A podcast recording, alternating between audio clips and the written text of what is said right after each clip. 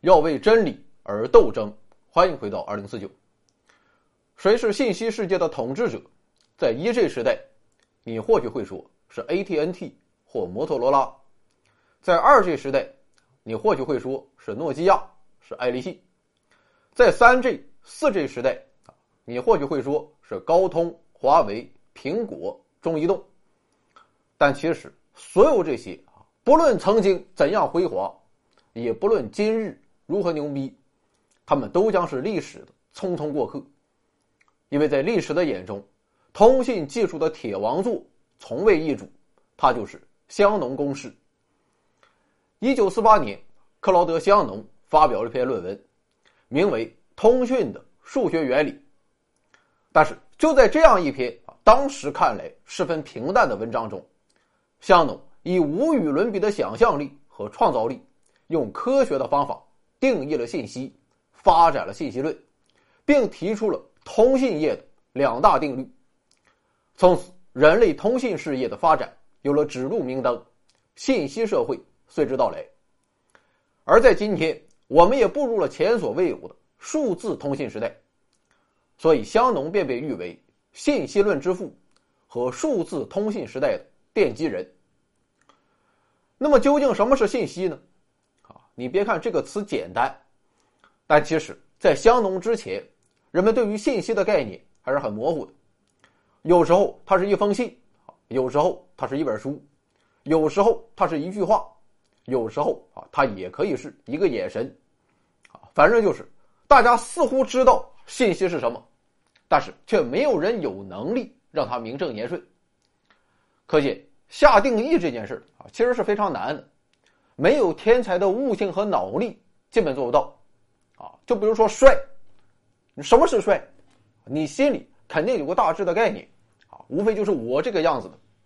但是这个世上谁又能给帅下个定义呢？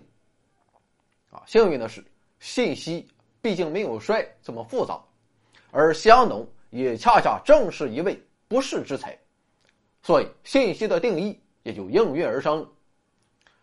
这个定义，表面看起来十分轻描淡写，甚至有点弱智，他就一句话。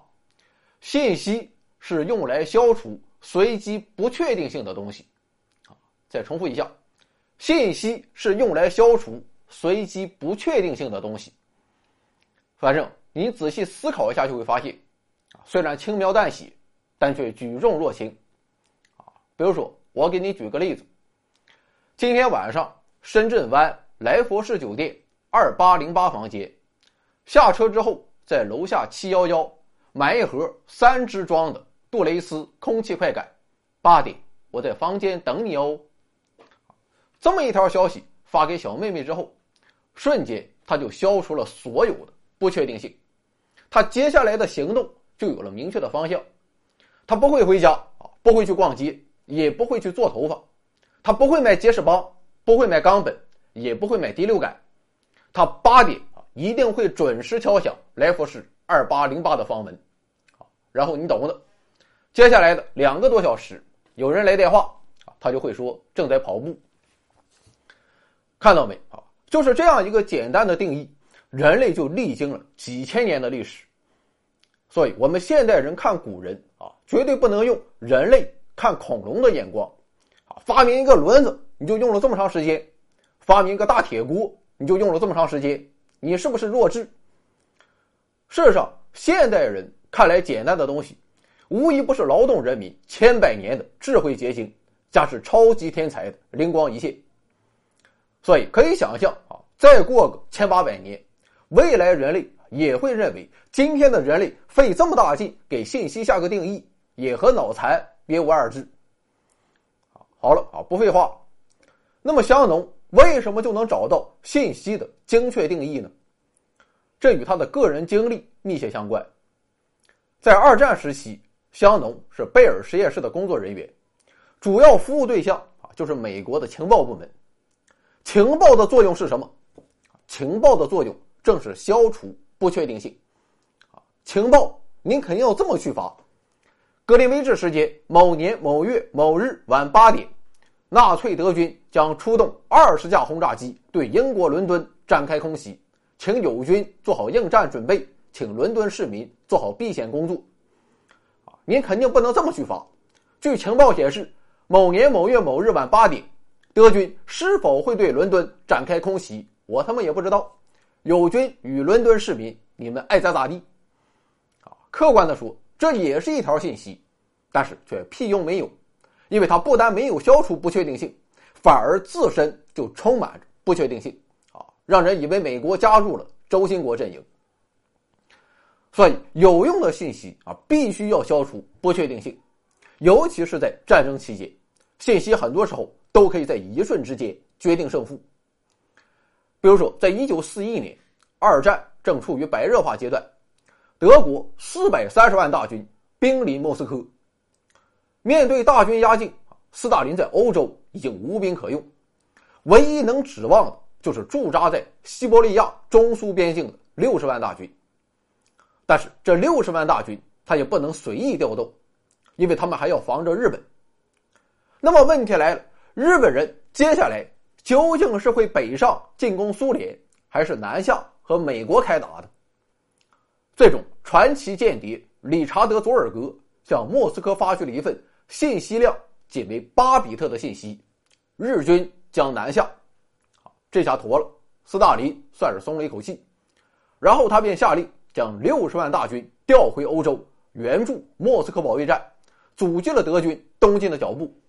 历史就因为这巴比特的情报。迅速发生了重大转折。由此可见，正是情报工作的经历啊，让香农对“信息”一词有着极为深刻的理解。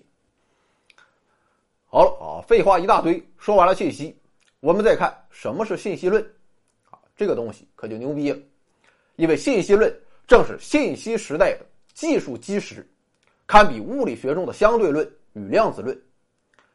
信息论啊，也诞生于我们刚才说的那篇文章中，也就是通信的数学原理。简单来说，信息论就是关于通信系统的数学理论。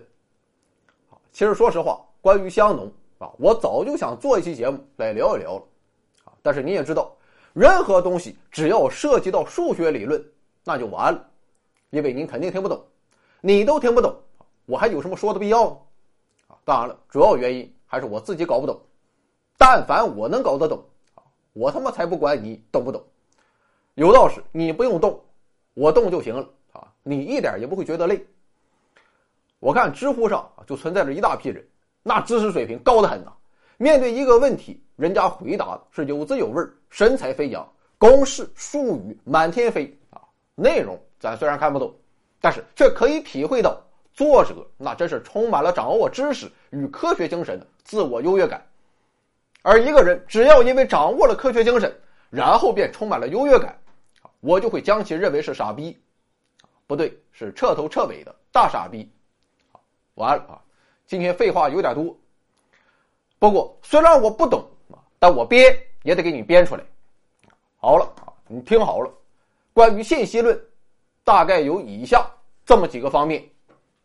请看下集。